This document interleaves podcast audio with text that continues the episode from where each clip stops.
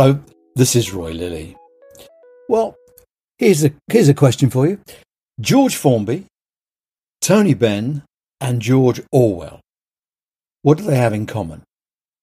If this isn't one for the pub quiz, tell me what is. Do you give up? I'll tell you. During World War II, they were all members of the Home Guard. The history of the Home Guard is really interesting. It's got Churchill's fingerprints all over it, it was mired in controversy and argy-bargy right from the off. Nevertheless, they were brave men and women. And by the time the war was over, they clocked up a George Cross, 13 George medals, a military medal, 24 CBEs, 129 OBEs, 396 MBEs, 58 King's commendations for bravery, and one mentioned in dispatches. They did their bit and have since been immortalised in BBC Dad's Army, written by Jimmy Perry and David Croft. It was loosely based on Perry's experiences in the Home Guard. It's still on the telly. You can watch it on TV Gold almost all day. The use of volunteers is well established. The contribution they make to the NHS is invaluable. Over 400,000 signed up to help during COVID. The ratio of staff to volunteers in acute trust is interesting. It ranges from 2 to 1 to 26 to 1. Something the NHS long term plan was set to change by backing the Helpforce programme with 2.3 million. Uh, the idea was to double the number of volunteers working in the NHS. What happened? Don't know.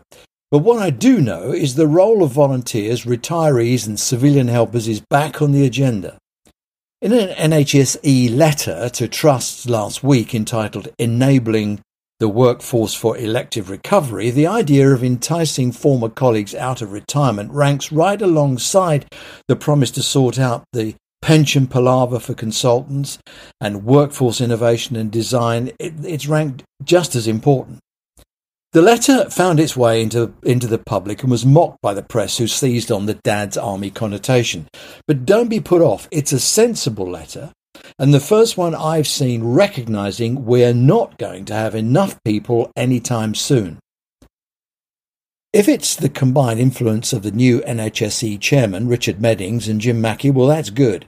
They realise when there's not much you can do, the thing to do is everything you can do and when there's not much wriggle room, wriggle.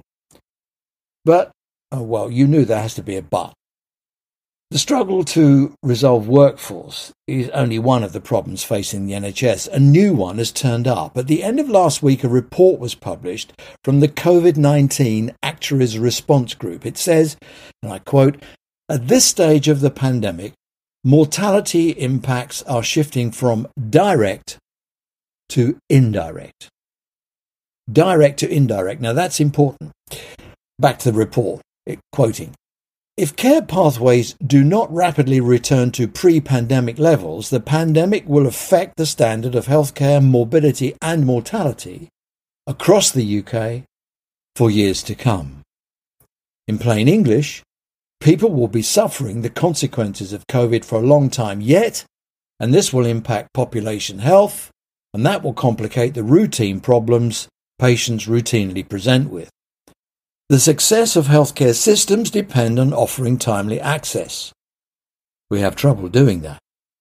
Survival from life-threatening conditions depends on access to timely care. We have trouble offering that.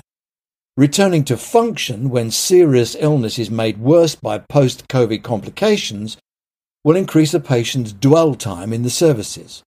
We'll have trouble with that. The disruption of services due to the pandemic is far from over, and we know the state of the workforce is woeful. Add to that routine patients with COVID complications, it means more trouble. As the report tells us, at this stage of the pandemic, mortality impacts are likely to shift from direct to indirect. We must, therefore, identify the magnitude of these impacts and the extent to which they are asymmetric across the population, and concludes if care pathways do not rapidly return to pre pandemic levels, then the COVID 19 pandemic may impact the standard of healthcare, morbidity, and mortality across the UK for years to come. The upshot is this Millions of people will be living in poorer health for longer. That means a lot of sick people will need a, will be a lot sicker, and then they'll need a lot more looking after by a lot more people than we have. Meddings and uh, Mackey are right. We're going to need all the help we can get. Thanks for listening. I hope we'll speak again soon. Bye for now.